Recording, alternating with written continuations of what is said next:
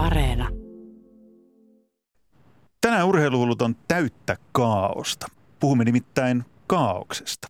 Joku voisi tässä vaiheessa kysyä, että miksi ihmeessä? Miten kaos mukaan liittyy urheiluun? Tulkaa nyt pois sieltä höpisemästä.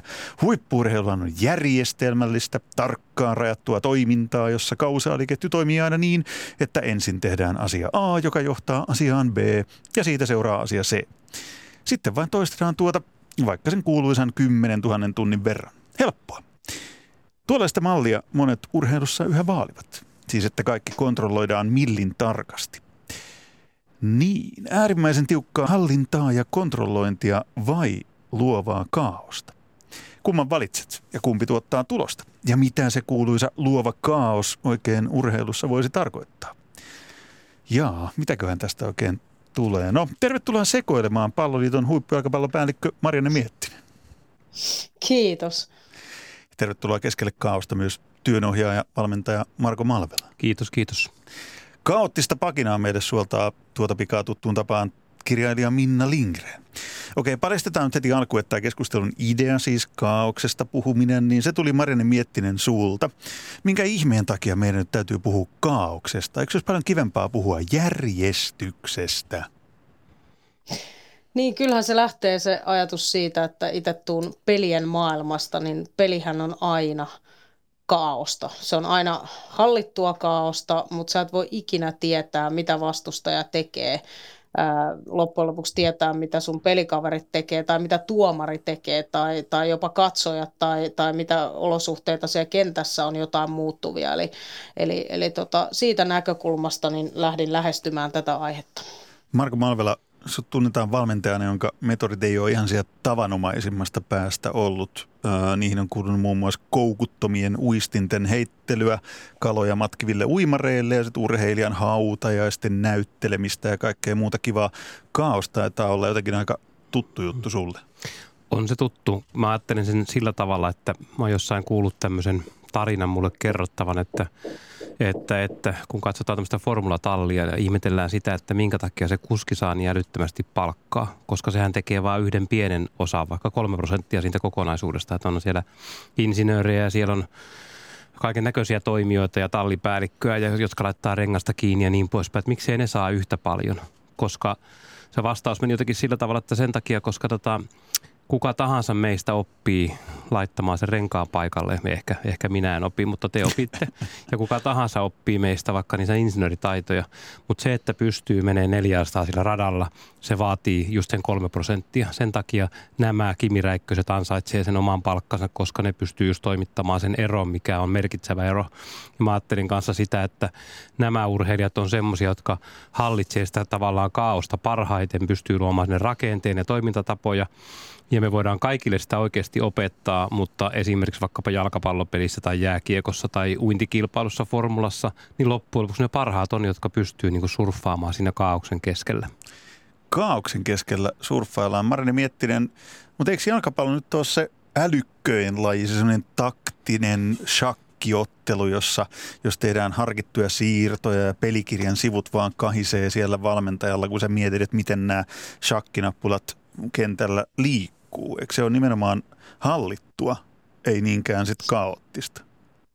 Niin mehän valmentajat hirveästi kuvitellaan, että meillä on hirveä valta ja mahdollisuus Just vaikuttaa näin. siihen, mitä, mitä siellä pelissä tapahtuu. Ja, ja, Mutta sitten loppujen lopuksi kyse on siitä, että kun se yksikään tilanne ei ole samanlainen, eikä me voida ennustaa täysin, mitä siellä tapahtuu siellä pelissä, kun siellä on aina vastustajat, jotka voi muuttaa kaiken käytännössä, mitä me ollaan harjoiteltu tai luotu malleja tai muita, niin, niin kyse, kysehän on siitä, että äh, ne älykkäät pelaajat on sellaisia, jotka pystyy adaptoitumaan, eli muokkaamaan sitä käytöstään suhteessa siihen ympäristöön, eli käytännössä vastustajiin sekä omiin pelaajiin. Ja, ja sen mukaan mukaan löytää niitä ratkaisuja. Ja me ollaan voitu luoda raameja, me ollaan voitu ajatella, että nyt esimerkiksi tämmöisillä pelijärjestelmällä tai tämmöisillä pelaajien etäisyyksillä me pyritään pelaamaan tätä tiettyä vastustajaa vastaan, mutta sitten jokainen tilanne vaatii sen pelaajan omaa kykyä tehdä havaintoja ja sitten tehdä päätöksiä ja sitten tehdä se ratkaisu siitä, että miten se ratkaistaan. Niin, Marko Malvela, jos mä oikein muistan, niin sun valmentajauras alussa, sä oot kertonut jossain haastattelussa, että sä uskoit öö, semmoiseen tiukkaan järjestykseen, vähän niin kuin biomekaaniseen suorittamiseen, siihen, että urheilija voittaa, kun urheilijasta tehdään kone. Muistaaks mä oikein? Mm.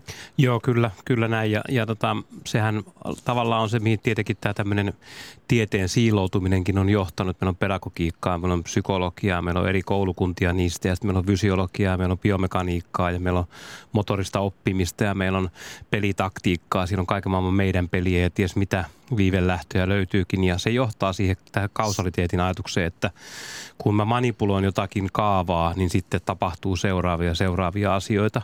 Mutta kumminkin itsellähän se meni rikki jo silloin Ateena olympialaisten aikoina 2004. Mä ymmärsin, että ei toi kuitenkaan toimi sille, että vaikka kuinka laitan näitä ihmisiä ja toimintoja ja reenejä kaavaan, niin silti ne tuppaa tekemään, yleensä ottaa valitettavasti vaan alle sen kaavan osoittaman tason. Että siellä on jotakin semmoista niin kuin coast in the machine, että siellä on niin kuin, kaavassa on virhe. Onko se jotain sellaista, mitä nimenomaan sit kaauksen kautta voi lähestyä? Marini Miettinen valmentajana nyt palloliiton huippujalkapallopäällikkönä, niin oot sä se henkilö, joka haluaa tuoda niin kuin kaaosta mukaan, vaikka sitten samaan aikaan kuitenkin aika monessa urheilulais vieläkin vannotaan sen järjestyksen, kurin, biomekaniikan, just tämmöisen fysiologisen lähestymistavan suuntaan?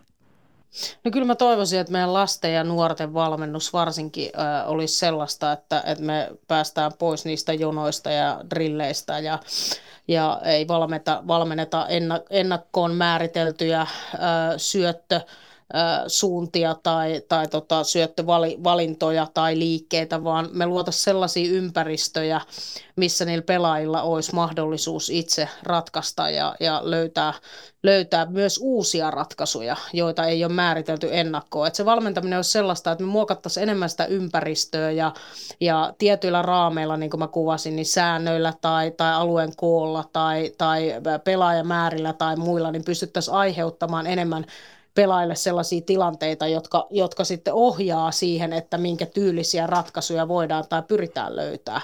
Et, ja se on mun mielestä hallittua kaosta, että se ei ole sekasortoa, se ei ole, se ei ole sillisalaattia, vaan, vaan niillä teemoilla me voidaan ohjata sitä toimintaa, mutta se ei ole se ei ole semmoista kontrollia, jota me valmentajat monesti halutaan yrittää tehdä. Ja se on pelissä täysin mahdotonta. Mä ainakin muistan nyt omat niin juniori jääkiekkoilija uran ajat, miten mä en koskaan itse sopeutunut siihen, että aina toistettiin samat asiat. Siis tästä on hmm. onneksi, voi sanoa ehkä näin aika kauan aikaa, mutta se toistuu vieläkin. Tiedän ihan siis käytännön esimerkkejä, että toistuu vieläkin se, että toteutetaan just tollaisia, mitä Marini Miettinen sanoi, että niitä drilleitä, niitä samoja juttuja orjallisesti luistellaan samaa paikkaa, kierretään sama keila, tehdään samat pyörähdykset niin kuin jotenkin robottimaisesti. Mm. Marko Malvela, onko tämä edelleen tätä, että huippuurheilu tai sitten myös jopa niin lasten ja nuorten urheilu on liian kaavamaista, robottimaista, mm. kaavoihin kangistunut? No, mä en tietenkään paljon katsonut nuorten palloilijoiden pelaamista, mutta mä oon huomannut tämän kuitenkin muotisuunnan, mitä, mitä tota, tässä keskusteltiin Markenkin, Markenkin esiin tuomana justiinsa tämä että pyritään sille, että luodaan ympäristö, jossa pelaaja joutuu valitsemaan erilaisia toimintatapoja ja ne ole ennalta piirrettynä taulu, että nyt me tonne tänne ja sinne, sinne. Ja tota, se on, on totta kai tärkeä suunta ja se on enemmän vallalla se on niin kuin mukaan tärkeä tapa tehdä tai opettaa tuolla tavalla, mutta sitten toisaalta myöskin mä näen, että on sillä toistoillakin on kuitenkin merkitys tietynlaisilla toistoilla. Ja, ja tota, et sitä kautta mä en ihan heittäisi roskiin sitäkään tapaa, että tehdään niitä tötsien kiertoja tietyllä tavalla, mutta kuitenkin, että se ei ole missään nimessä oikea tapa ja se voi olla vaikka 30 prosenttia, 70 prosenttia tai joku muu tämmöinen, että enemmän kohti sitä, sitä vapautta. Mutta sitten mä mietin vaan sitä kautta, että monet urheilijat ja valmentajatkin on semmoista, että ne tarvitsee rakenteesta turvaa. Ne voi olla hyviäkin urheilijoita, pelaajia, mutta ne tarvitsee sitä oman taustansa takia, että ne on enemmän, enemmän jotenkin strukturoituja itse ja sitten jos me ruvetaan vain laittamaan ihan kaaukseksi, niin sitten voi olla, että menetään tämmöisiä pelaajia. Toisenlaisia pelaajia tulee, mutta toisenlaisia menetetään ja sitten mun mielestä se on nimenomaan siinä valmentajan viisaudessa oppia käyttää, tunnistamaan ja käyttää kumpaakin metodia. Marini Miettinen, onko huippuurheilu liian kaavoihin kangistunutta, hallittua, jopa ylihallittua ja kontrolloitu? En osaa nyt muista lajeista kommentoida, laaja käsite huippuurheilua, mutta, mutta mä näen just niin kuin Make näkee, että meillä, meillä, meidän lajissa jalkapallossa niin ollaan menty tähän pelin kautta opettamiseen jo vahvasti vuosia, vuosia sitten. Mutta sitten se ongelma on just niin kuin Make kuvastos hyvin, että, että kun me mennään ääripäästä toiseen, niin jos sä pelaat, ja tänä päivänä pelataan paljon niin, että palloa pidetään maassa pienillä alueilla, niin tietyt tekniset suoritukset, sä et saa riittävää määrää toistoja, vaikka pääpeliä tai pidempiä syöttöjä ilmassa. Et missään tapauksessa tässäkään ei ole kyse siitä, että pitää mennä ääripäästä toiseen, vaan, tarjota pelaajille niitä teknisiä harjoitteita myös, jossa luodaan mahdollisuus oppia joku uusi tekniikka. Mutta sitten meidän lajissa, niin kuin kaikissa peleissä, niin myös se tekninen suoritus muuttuu, kun siihen lisätään vastustaja tai ne omat pelaajat. Ja, ja sen takia, jotta se muuttuu taidoksi, niin se pitää mahdollisimman nopeasti tuoda sellaiseen ympäristöön, mikä, mikä sitten on myös siinä pelitilanteessa. Eli sen tasapainon löytäminen on tosi, tosi, tosi, tosi tärkeää. Otetaan tähän väliin ihan toinen näkökulma keskusteluun. Nyt kuunnellaan Minna Lindgrenin pakina ja sitten jatketaan Marko Malvela ja Marine Miettisen kanssa tästä aiheesta luovaa kaaosta. Epäjärjestys eli kaos on maailmankaikkeuden perustila – Ihmisellä on ollut lukuisia epätoivoisia yrityksiä luoda järjestystä kaaukseen.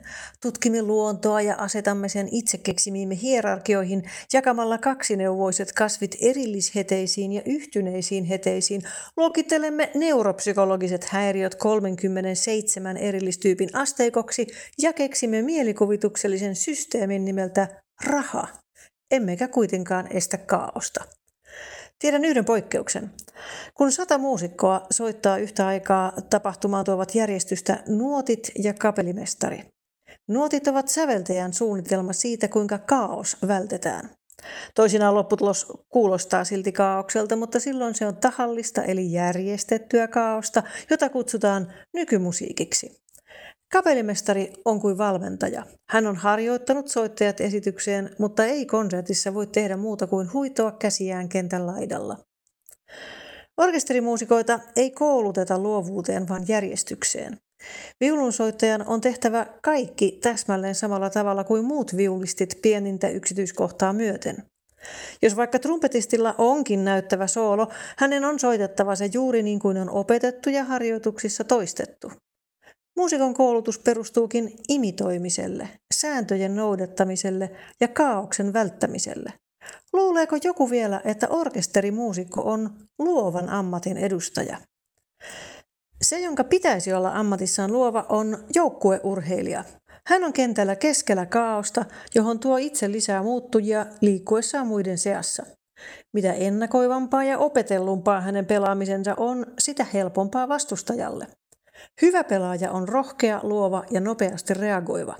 Ne ovat ominaisuuksia, joita voi kehittää ja jotka kannustamalla kasvavat, mutta yhtä hyvin ne voidaan tappaa, jos valmentaminen pyrkii kaauksen sijasta järjestykseen. Kyse on persoonallisuuden piirteistä.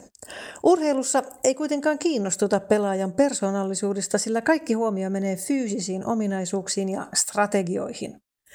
Mutta urheilijan ratkaisevin ruumiinosa on aivot. Jos pää pärjää kaauksessa, pelaaja on luova ja rohkea. Hän improvisoi, tekee toisin kuin sovittiin ja yllättää muut. Se on rohkeutta, joka kumpuaa persoonallisuudesta. Luova ihminen nauttii kaauksesta, sillä kaos on aina mahdollisuus ja siksi joukkueurheilijan ammatti on mitä luovinta työtä. Mutta kuinka siihen suhtautuu valmennus? Yleensä negatiivisesti. Sooloilu, kun ei sovi orkesteriin eikä urheiluun. Näin pakinoin kirjailija Minna Lindgren, Marko Maavela, Marini Miettinen. Minkä sellaisia ajatuksia herä, heräsi Marini Miettinen? No ensinnäkin ihan, ihan fantastinen, fantastinen veto taas Minnalta ja, ja tota, itse orkesterissa soittaneena niin tunnistan, tunnistan tota omaa tuskaani siihen, että kun on pakko seurata nuotteja ja, ja kapellimestarin johtamaa partituuria, niin, niin kahleet oli, oli niin kuin jaloissa ja käsissä saman tien. Ja sen takia ö, tykkäänkin huomattavasti enemmän vaikka jatsista, jossa on tilaa improvisaatiolle sekä mahdollisuudelle sitä kautta synnyttää jotain uutta uutta. Eli, eli tämän sain heti ensimmäisessä kiinni. Mutta sitten sit mä mietin tota niinku joukkueurheilun näkökulmasta, niin jos ajatellaan, että maajoukkueen valmentajanakin sulla tulee pelaajia kymmenestä eri seurasta, niin sulla on pakko olla jotkut raamit. Muuten se on oikeasti pelkkää kaaosta. Mutta kun sulla on ne raamit, niin, niin se ei ole pelkkää sekasortoa, vaan kaikki tietää, että näiden raamien sisällä me pyritään toimimaan. Ja sitten siellä sisällä se voi olla hallittua kaaosta. Marko Malvela. Mä lähden tästä tota, komppaamaan, eli, eli tosissaan kun soittaa jatsia, niin mä oon ymmärtänyt, että hyvä jatskappale on semmoinen, että se koko, koko tota, nuottivihko on yhdellä sivulla – Eli sitä tavallaan, niin kuin, siinä voidaan parata alkua ja se improvisaatio perustuu siihen, että sulla on sapluuna, minkä kautta sitten voidaan lähteä tunnelma, tunnelmoimaan, improvisoimaan sitä musiikkia. Juuri näin. Sitä, Mä oon ymmärtänyt, että siis niin. siis jatsissa teemasta yritetään mahdollisimman nopeasti eroa, että päästään sooloille. Joo, just näin. Eli se on just sitä maa, maajoukkueen jalkapalloilua, tai mitä se pitäisi oikeasti olla. Ja sitten sit mä luulen, että meillä yksi yksi fantastinen syy, minkä takia meidän maajoukkuepalloilu voi niin hyvin. Tämä on tämmöinen ehkä pohdintajuttu, vaan varmaan perustuu siihen, että se orkesterin johtaja on niin, kuin niin vähän tekemisissä itse orkesterin kanssa, että se näkee ainoastaan niin kuin tilaisuuksissa, peleissä ja joissakin niin kuin leiriviikonloppuuna, mutta se ei ole 50 viikkoa sen joukkueen kanssa, niin sen takia se annetaan vaan, jaetaan nuotit, kaikki on ne ymmärrettävät ja sitten pitää päästä vaan irti. Minna pakinoi tuossa, että se, jonka pitäisi olla ammatissaan luova, on joukkueurheilija. Marni Miettinen, onko se näin? Onko meillä tarpeeksi tilaa luovuudelle joukkueurheilussa ja mm, väittäisin, että ehkä, ehkä parannettavaakin myös siellä löytyy. Ihan varmasti on aina parannettavaa ja, ja tota, ennen aikaa varsinkin niin kaikki on yritetty laittaa samaan muottiin.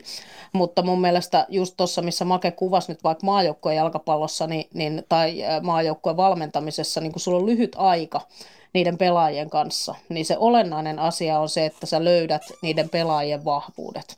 Sulla on erilaisia pelaajia ja sä annat niille erilaisia rooleja perustua niihin vahvuuksiin ja, ja yrität nopeasti saada kaikki suorittamaan huipputasolla. Ja, ja silloin mun mielestä tulee, tulee se ää, niin kuin näkökulma hyvin vahvaksi, että meidän, meidän on oltava tilaa myös niille yksilöille ja, ja niiden erilaisille vahvuuksille ja ominaisuuksille, mutta silti aina joukkue, joukkue on joukkue ja, ja yksikään yksilö ei ole kliseisesti vahvempi kuin, tai tärkeämpi kuin yksi joukkue ja se ei pärjää ilmasta yksilöä ja sen ta- joukkuetta ja sen takia pitää olla ne raamit myös, minkä sisällä se yksilö voi saada itsestään parhaan irti ja vahvuudet esiin. Me puhutaan nyt siis luovasta kaauksesta ja sen suhteesta niin urheiluun. Joukkueurheilussa, niin kuin Minnakin alleviivas pakinassaan, niin kuin Marini Miettinen, Marko Malvela, te tänään jo aikaisemmin otitte tässä esille, niin se se, se luovuus on vähän niin kuin vaatimus, että sitä pitää olla, mitä, mitä luovempi tai mitä enemmän hallitsee sitä kaaosta, tai niin kuin otit Marko Malvelaisen Formula 1-kuskin esimerkiksi, mikä oli oivallinen. Mutta entäs sitten yksilöurheilijat? Onko se sitä pelkkää konemaista suorittamista, että hypätään, juostaan, uidaan, hiidetään, chik ja hallittu kaos, eihän semmoista tarvitse kuulla mitään. Marko Malvela. Mun mielestä se ei nimenomaan ole sitä, eli meillä ehkä luullaan, että se on sitä millimoolia ja hapenottoa ja mustikkasoppaa rinnuksilla, mustikkasoppaa rinnuksilla ja, ja tällaista, tällaista hyvin, hyvin tieteellistä ja kausaalista. Ja me halutaan se hallita, koska ne asiat, mitä voidaan hallita, ovat enemmän niin kuin käsillä. Mutta itse asiassa, jos katsotaan näitä menestyjiä, on ne sitten Iivo Niskasia tai Kari-Pekka Liukkosia tai taikka tota, Vilma Murtoja, niin käytösti katsoen se hetki, jolloin het, niin kuin tavallaan tulee se hetki, kun sininen hetki, kun yhtäkkiä nähdään, että okei, että tässähän tuleekin voitto Suomeen tai ruvetaan menestymään, niin sehän on joku tämmöinen taikahetki, jota ei pysty järjestelmä tuottamaan. Ja mun Onko mielestä, näin? kyllä mä oon sitä mieltä, että suomalainen järjestelmä ei pysty, mutta meillä on ehkä harhalla se, harhana semmoinen käsitys, että me ajatellaan, että me voidaan tälleen kausaliteettisesti tehdä, että okei, että keskitetään tänne, keskitetään tonne, pistää sinne rahat, pistetään tonne systeemit, siirrellään ihmisiä, halutaan, että on leiritysvuorokausia ja kaikkea muuta, että se tuottaa tämmöisen mestarin, kun sitten voitaisiin ajatella toisellakin tavalla tämä asia, että voitaisiin vaikka mennä sillä tavalla niin kuin toi American Dream-tyyppinen ajattelu, että kaikilla on mahdollisuus niin kuin, mm, pyrkiä parantamaan ja tulla sankariksi ja, ja löytää, se, löytää se paratiisi itselleen. Ja, ja se amerikkalainen tapaus vaikka pistää vaan, että okei, että 5 miljoonaa dollaria sille, joka voittaa olympiakultaa. Ja sitten sitä kautta rupeaa syntyä erilaisia systeemeitä, miten ihmiset tekee. Mutta me halutaan nimenomaan tämmöisen niin länsimaisena sivistysvaltiona osoittaa, että meillä on järjestelmä ja rattaat ja koneisto ja tämmöinen. Ja sitten sinne huipulle tulee, huippuun tulee se urheilija. Ja siellä hän saa sitten, jos hän on, on ansainnut kansa, kannuksensa, niin hän saa olla siinä kaauksessa. Mutta vitsi, jos me käännettäisikin se toisinpäin, että me nimenomaan järjestelmän tarkoitus olisikin nimenomaan luoda tämmöisiä pesäkkeitä, jossa niinku tämmöisiä niinku luovia kaauksia tapahtuu, mitäs, mitäs Marianne Miettinen sanot, onko palloliitto sun työnantaja niin järjestelmän ja rattaiden pyörittäjä tässä mielessä? Vai voisiko sinne laittaa, että 5 miljoonaa dollaria sille joukkueelle, joka pääsee kisoihin tai vielä menestyy siellä? Niin siis mä olin sitä sanomassa tuossa, että mä näen, että joukkueurheilu on pikkasen erilaisessa tilanteessa, kun se ei riitä, että sä yksin metässä teet hyvän duuni, että susta tulee huippu, äh, huippu, kun sä tarvitset aina ympärille myös niitä mm. toisia pelaajia. Ja, ja jos sä oot pitkään sellaisessa ympäristössä, että ne toiset pelaajat ei ole riittävän hyviä, ää, jotka haastaa sua kehittymään tai tue sinun kehittymistä, sä et voi olla hyökkää tekemään maaleja, jos et saa ikinä hyviä syöttöjä. Ja, ja silloin me tarvitaan siihen ympärille myös niitä muita hyviä pelaajia ja tavallaan sitä rakennetta myöskin siihen, että sä voit onnistua sit yksittäisenä pelaajana. Ja, ja sen takia meidän, meidän on saatava samoihin paikkoihin myös riittävä määrä hyviä pelaajia, jotta sitten se rakenne antaa mahdollisuuden sille kaaukselle. Et ehkä enemmän niin tuosta näkökulmasta ajattelen tuota joukkueurheilua, mutta, mutta silti pitäisi olla mahdollisuuksia. Meillä on edelleenkin tänä päivänä tämmöisiä, voi sanoa, että, että yllättävistä paikoista, vaikka Kouvolasta tulee sellainen pikkuseura kuin FC Peltirumpu, Turku, jossa on entinen liikapelaaja Tuomas Aho tehnyt loistavaa työtä. Ja se ei ole rakenteen ansio, vaan, vaan se on tämmöisen yhden tekijän ja sen luoman ympäristön ja sen, sen luoman luoma tulos. Ja, ja tota, tälle, tälle niin kuin pitää olla edelleen mahdollisuus. Minna sanoi pakinassaan tuossa, että urheilussa ei kiinnostuta pelaajien persoonallisuudesta, sillä kaikki huomio menee fyysisiin ominaisuuksiin ja strategioihin. Öö, mitä sanot, Marko Malvela? No Muori sanoi tuossa semmoinen, että jos mä ajatellaan, että meidän pitäisi pyrkiä siihen kaaukseen, niin mun mielestä pallolajit on erinomaisesti onnistunut siinä, että pohdin, että kaauksen lääke, miten siinä voi pärjätä, niin on oikeasti, niin kuin, tai oikeastaan niin kuin narratiivi. Se on se pelikirja, se systeemi, johon kaikki saa sitoutumaan ja ne pelaat on oikealla paikalla antamaan sen oikean syötön, niin ne liikkuvat samassa TV-ruudussa ja syntyy sitten se tapa olla huuhkaja tai mikä, mikä Pöllölaakson porukka onkin. Ja, ja tota, se on hieno tapa vastata siihen niin kuin nimenomaan tähän kaaukseen, että se tuo sen rakenteen kaaukseen. On, se voi, tarinan kautta voidaan. Meidän peli on tapa niin kuin hallita sitä kaaosta. Sitten jos mennään yksilöpuolelle, niin mun mielestä meidän heikkous Suomessa on siis sellainen, että jos mennään taas vertaan sinne Yhdysvaltoihin, niin siellähän on koko ajan se tavallaan se, kun telkkari laitetaan illalla kiinni, niin sieltä soi, soi tota se kansallislaulu God Bless America vai mikä nyt onkaan Star Spangled Banner soi siellä ja sitten kaikki menee niiden nuottien mukaan vähän niin kuin nukkumaan ja se on aina, sulla on se turvaverkko,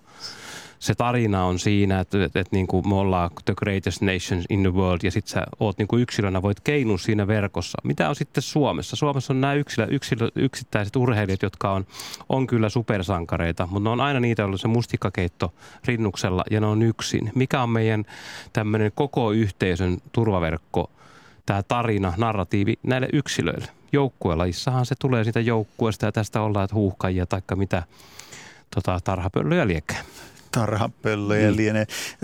mitäs luova kaos, mitä, mitä se voi urheilulle antaa, jos mä palaan tähän meidän ydinaiheeseen, eli kaaukseen ja sen, sen mahdollisuuksiin, mitä kaikkea urheilu ja urheilijat vois siitä saada, niin luova kaos, se kuulostaa, mulla tuli mieleen tämä tästä, mitä Marko Malvela sanoi, että niin suomalaiset jonkinlaiset kansalliset piirteet, jos semmoisia nyt enää on, niin ne liittyy siihen, että hetken pelätään ehkä sitä luovaa kaaosta tai pelätään sitä, että apua, että meillä pitää olla se tiukka järjestelmä, jonka mukaan kaikki toimii. Onko se, onko se jopa niin kuin pelottavaa? Marjani Miettinen, mitäs tuumat? No kyllähän se kontrolli varmasti tuo turvallisuuden tunteen ja, ja se kaos on, varma, on, on myöskin itse kokenut, että siitä, siitä välillä tulee semmoinen epämiellyttävä olo, kun ei tiedä välttämättä, että mitä tapahtuu seuraavaksi tai mitä pitäisi tehdä. Mutta tuohon tohon ehkä mitä se voi synnyttää, niin, niin Juhan Greif, erittäin tunnettu jalkapalloilija, niin on joskus, hänet tunnetaan tästä Greif-käännöksestä, jossa, jossa tota, tuolta jalan takaa toisella jalalla, jalalla pallo otetaan mukaan. Ja hän on 74 kisoissa teki sen käännöksen ja sitten kun häneltä on kysytty siitä, niin hän sanoi, että ei se liike ollut harjoiteltu. että it wasn't a move, it was a solution. Eli kaauksen paras mahdollisuus on se, että se synnyttää jotain uutta. Ja, ja se, se mahdollisuus tässä urheilulla. Tämä kaauksen mm, niin kuin, mukaan ottaminen voisi tuoda tämmöisiin umpiseiniin säröjä ja valoja läpi sieltä uudenlaisia juttuja. Tämähän tavallaan myöskin tämä Greif-käännös, miten se on sitten lähtenyt elämään ja kulkemaan narratiivina, niin kertoo justiinsa siitä, että miten se voi synnyttää ihan uuden tavan olla ja tehdä sitä sen sijaan, että se olisi semmoinen tiukkaan pakattu, pakattu se pelisysteemi. Ja mun mielestä ehkä joukkuelajissa, joka voisi olla enemmän kaoottinen, niin tulee vaan mieleen se, että onko meillä myöskin sitten, jos mennään pääsarjatasoille – joukkuepeleissä, niin, niin siellä tulee sitten se, että tavallaan valmentajan pitää olla tietynlainen. Hänen täytyy olla siellä jalkapallo, jalkapallovaihtoalueella tietynlainen muiden pelaajien edessä, nojata siihen tolppaa tietyllä tavalla, huitoa tietyllä tavalla. Lätkävalmentajan pitää olla tietynlainen, koska jos sä oot kaoottinen valmentaja, niin sittenhän sä hyväksyt, että okei, että on oikeasti kaoottista, eli sä tee siitä semmoista leikkiä, leikkiä että sä vaan niin kuin oot, oot tota se tai, taiteilija paskeri kallellaan, niin tota, se voi olla myöskin semmoinen, että voisiko siihen olla tämmöinen, myöskin tämmöinen valta-asetelma, että sen, sen takia sitä on vaikea ottaa mukaan, koska se valmentaja, joka tämmöistä syleilee tämmöistä ajatusta, niin ei ehkä näytäkään oikein valmentajalta. Niin tulee sanomaan, että Onko meillä, onko meillä niin, kaavoihin siis... kangistuneet asiat taas tässä niin kuin vallallaan, että täytyy olla tietyn mallin mukainen ja siihen ei minkäänlainen luova kaos oikein istu? Marin? Niin ja siis mä ajattelen itse, jos miettii omaa valmentajauraa, niin varsinkin silloin alkuaikoina ja, ja, ja sitten vielä – vielä pitkään sen jälkeenkin, kun alkuaikoina, niin se kontrolli loi turvallisuutta. Ja mitä, mitä kokeneemmaksi valmentajaksi on tullut, niin on kokenut erilaisia tilanteita ja nähnyt erilaisia malleja ja ratkonut asioita eri tavalla ja oppinut niiden kautta. Ja sen jälkeen on ollut myös helpompi sietää sellaista tilannetta, että ei tiedä, mitä voi seuraavaksi tapahtua, eli sitä niin sanottua hallittua kaaosta. Eli kyllä mä näen, että, että se, se niin kuin uskallus heittäytyä ja se kuvasta hyvistä surffaamista, niin tuli mielikuva, että, että niin kuin ride on the wave, eli mene sen mm. aallon päällä ja matkusta vaan siinä tilanteessa, niin en mä olisi pystynyt siihen mun valmentajauran alkuvaiheessa. Mutta no. tänä päivänä myös se turvallisuus itselle heittäytymiseen tulee siihen, että, että uskaltaa luottaa, että mä oon elänyt ja kokenut erilaisia tilanteita ja me jollain tavalla löydetään tähän ratkaisu. Onko semmoista lupa tehdä? Onko voittaminen, kun huippurheilussa on kyse voittamisesta tai kaikki mm. tavoittelee sitä, niin mä väitän, että se tuhoaa jossain määrin sitä, mitä me mm. nyt koitetaan ajaa takaa. Eli sitä hallittua kaosta, joka sitten taas voisi tarjota paitsi urheilijoille – niin myös mm. katsojille, mm. yleisölle sitä, että mistä niin kuin nautitaan, että wow, mm. että nyt tapahtuu taas jotain improvisoitua ennalta mm. näkemätöntä, en, ennen kokematonta, niin, niin onko, se, onko se pelko siitä, että sillä tavalla ei voisi tulla mm. tulosta olemassa? Kyllä varmasti mä ajattelen sen sillä tavalla, että ensinnäkin tässä voisi olla niin kuin terveemmän, tietysti urheilu on hyvinkin tervettä, mutta vieläkin terveemmän urheilun niin kuin yksi tärkeä osa-alue sille, että valmentaja olisi niin keskellä sitä omaa tekemistä, että se ymmärtää, että mitä tahansa voi tapahtua. Voi avainpelaaja loukkaantua, sairastua, voi olla, että ei päästä kisoihin, ei saada rajoja arvokilpailu jo voisi olla itse paineettomampi kuin ymmärtää, että, että tota, tämä ei ole kuitenkaan niin vakavaa, vaan tämmöistä, tämmöistä leikkiä.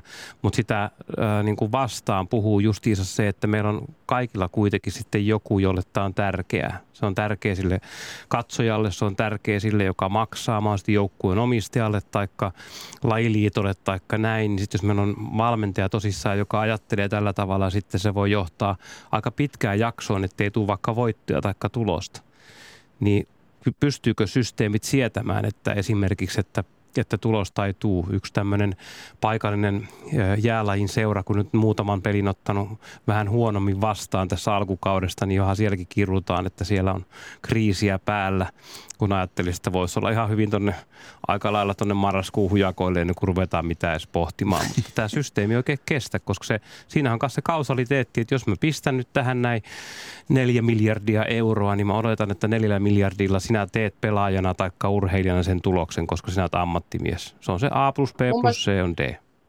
Mun mielestä on erinomainen näkökulma, koska sehän on just noin. Ja, ja itse jos miettii, itse toimin niin nuorten pelaajien ää, pelaajakoulutuksesta vastaavana ja, ja siellä se tulos ei pitäisi olla niin määrittävää. Ja, ja silloin, silloin ää, kun pelaaja opetetaan tai annetaan heille tilaa oppia, niin silloin tämä menetelmä, että hallittu kaos olisi niin kuin pitäisi olla hyvinkin järkeenkäypä ää, nuorten pelaajien kehityksessä. Mutta kyllä mä itse tunnistan, että on ihan sama, että jos mä oon EM-lopputurnauksessa pelaamassa, niin nopeampi tapa saada pelaajat samalle sivulle toteuttamaan jotain tiettyä valintaa on kontrolli ja, ja niin kuin ennalta määritetyt ää, te- tehtävät tai, tai tavat ratkoa tilanteita. Se on nopeampi tapa, mutta se ei kehitä niitä pelaajia löytämään erilaisia uusia ratkaisuja samalla tavalla. Mutta, mutta nuorten pelaajien valmennuksessa pitäisi olla ehdottomasti valloilla. Eli onko tämä nyt ihan turhaan sit meidän jauhaa täällä kolmestaan radioaloilla luovan kaauksen puolesta, kun me päädytään sitten siihen, että hetkinen, että eihän se olekaan tässä urheilubisniksen maailmassa mahdollista, koska vaaditaan se kausaaliketju mm. A ja sitten tulee B ja C, eli tulos tällä tavalla. Tylsää. Niin, no mä ajattelen, että me olemme tota, vapaita tekemään ja ajattelemaan asioista, mitä haluamme. Ja mä toivon, että tämmöinen keskustelu ruokkii havaitsemaan, että itse asiassa, että miten itse toimii, minkälaisia valintoja tekee, eikä niiden ketjujen mukaan tarvitse välttämättä mennä. Ja sitten voi olla tosissaan niin kuin niin kuin tuossa tilanne on, että jos pitää saada no, nopea pikavoitto, tapellaan vaikkapa välierästä jossakin arvokilpailussa, niin sitten tehdään niitä kontrollin kautta vaihtoja tai peliliikkeitä, mutta pitkässä juoksussa on kuitenkin aina parempi se, että koittaisi pyrkiä siihen niin, että on ihmisten inhimillinen systeemi, jota ei pysty oikein ennustamaan, mitä tässä tapahtuu. Marini miettinen, miten me päästään semmoiseen inhimilliseen systeemiin, jossa, jossa ei, ei olisikaan niin ennustettavissa kaikkia, eikä olisikaan niin varman päälle pelaamista kaikki, vaan että saisi olla sitä luovaa kaosta, jos tämä väitän, että useimmat meistä tykkää. Niin siis mä, niin kuin mä sanoin aikaisemmin tuossa, että lasten ja nuorten urheilussa se pitäisi, pitäisi perustua hyvin pitkälle myös siihen. Ja, ja tota, Mutta sitten huippuurheilua ajatellen, niin kyllähän niin kuin Make kuvasi että kyse on prosessista myös, ja silloin sille pitää antaa aikaa. Ja silloin tullaan meidän, meidän niin kuin huippuurheilun johtamiseen ja niihin edellytyksiin, mitä sillä valmentajalla on tehdä, että, että jos sä rupeat toteuttamaan tämmöistä valmennustapaa, niin se on ihan varmaa, että se al- alkuun ei ole hallittua vaan se voi olla jopa sekasortoa. Mutta sitten sitten kun pelaajat oppii siihen ja, ja oppii, että heillä on tilaa ja aikaa ja mahdollisuuksia myös, myös löytää omia ratkaisuja ja, ää, ja, ja tota, valmennus, valmennusmetodi on erilainen, niin pitkässä prosessissa, pitkässä juoksussa, niin he kehittymät varmasti enemmän ja myös tuloksia rupeaa seuraamaan siitä, mutta se ei tapahdu hetkessä. Eli siis sitä kautta on mahdollisuus päästä parempiin tuloksiin, Marko mm. Malvela. Kyllä mä uskon. Sitten tämmöisen näkökulman tähän toisin myöskin, että onko esimerkiksi Rive hyvä valmentaja. Eli Markku Kanerva. Niin, vai onko, vai Nyt onko on hän, aika provosoiva kysymys. Niin, vai onko hän, hän ö, niin kuin tavallaan siihen kaoottiseen systeemiin juuri sopiva tavallaan tämmöinen niin kuin apupurje tai tämmöinen napupurje, joka on lähtenyt niin kuin just siinä systeemikohdassa viemään sitä oikeaan suuntaan. Eli kun meillä ajatellaan myöskin, että tämmöinen valmentajavaihdos, tulee uusi päävalmentaja, että me otetaan se hänet, hänet siihen näiden kognitiivisten ja pedagogisten ja psykologisten ja taktisfyysisten ominaisuuksien vuoksi. Mutta voisiko ollakin, itse, että itse asiassa Rive ja Jukka Jalonen ja niin poispäin, että ne itse asiassa niin kuin valmentajina olisi vaikka joitakin muita valmentajia sen kummempia, että jos tehdään tämmöinen skauttaus, vaan että juurikin se oikea paikka, juurikin se, että pääsee siihen ratsastamaan sinne aallolle, sopii tähän kohtaan. Ja se tekee sitä niin kuin fantastisen sekamelskan, koska me ei voi koskaan tietää, sitten kun tulee se seuraava tyyppi, että ollaanko me aallon pohjalla vai vasta nousussa ja niin poispäin, niin siksi tämä on niin kuin fantastinen aihe tutkia. Marini mietti, miltä ajatus kuulostaa? No Make avasi nyt sellaisen Pandoran lippa, että mikä on hyvä valmentaja. Niin me saataisiin tästä hyvä. aika monta erilaista lähetystä, että on erilaisiin tilanteisiin erilaista sopivaa valmennusta ja hyvää valmennusta. Mm-hmm. Mutta se, että mikä on hyvä valmentaja, niin, niin se on erittäin laaja keskusteluaihe ja mielellään jatketaan sitä keskustelua myöhemmin. Mä oon nähnyt, että Rive on hyvä opettaja. Mä oon nähnyt, että Rive, Rive on hyvä innostaja, motivoija, joukkueen niin kuin rakentaja. Se on niin monessa hyvä hyvä, että mun silmissä hän on myös hyvä valmentaja, mutta hän on erittäin sopiva tuohon tilanteeseen myös omilla valmennustavoillaan. Jos mä väitän, että hyvä valmentaja on sellainen, joka sallii luovan kaauksen. Niin jossakin tilanteessa joskus voi olla, että pitää mennä niin kuin rautaa rajalle ja pistää kovaa kovaa vastaan. Mun täytyy tietenkin heti pelastaa itseni tästä nurkasta, mihin maalasi, että munkin mielestä Rive ja Jalosen Jukka on loistavia valmentajia. Mä niin kuin otin, otin vaan filosofisesti askelia taaksepäin tarkastelemassa tästä niin kaosteorian näkökulmasta heidän vaikutusta siihen koko systeemiin. Niin ja siis Jukka Jalosen valmentama Leijonathan on kaikkea muuta kuin kaaosta. Mm. Sehän on äärimmäisen tarkkaan tämä meidän peli tai miksi heidän Joo. pelikseen sitä haluaakaan kutsua. Ja siellä ei sooloilla, siellä ei todellakaan Siellä on se narratiivi sooloilla. hyvin vahva. Ja se on nimenomaan mm. se A plus B johtaa C, eli mm. jääkiekon osalta niin kuin nimenomaan mestaruuteen. Mitä tapahtuisi, jos siellä tässä vapaat kädet ja luovaa kaaosta mm. ja sykkikää. Et, et ehkä se liittyy mm. jossain teidän ajatuksesta kiinni oikein, niin nimenomaan siihen, että kun tehdään asioita vuosien perspektiivillä, just niin kuin vaikka mm. palloiluläjässä, seurajoukkueessa tai yksilövalmentajana, niin kuin Marko Malvela oot, niin jonkun urheilijan kanssa niin kuin vuosia, vuosia, vuosia eteenpäin, mm. ettei haetakaan yhtä turnausvoittoa. Niin silloin mm. sille tällä meidän hellimälle luovalle kaaukselle on tilaa. Ymmärsikö oikein? Joo, mä ajattelin ehkä sille, että hyvä vertaus voisi olla vaikka, että kun miten seurataan jäitten tuloa ja lähtemistä ja sitten rantaan laituria sun täytyy tietää, miten se vesi käyttäytyy siinä. Ja sitten vuosien mittaan sä voit tietää, että okei, tämmöinen rakenne tässä kestää. No se on vähän sama tässä vaikka Jukka Jalosella ja siinä Leijonissa, että vuosien tämä prosessi on tuottanut tietyn mallin, että se laituri pysyy siinä ja sen takia se on niin tukeva.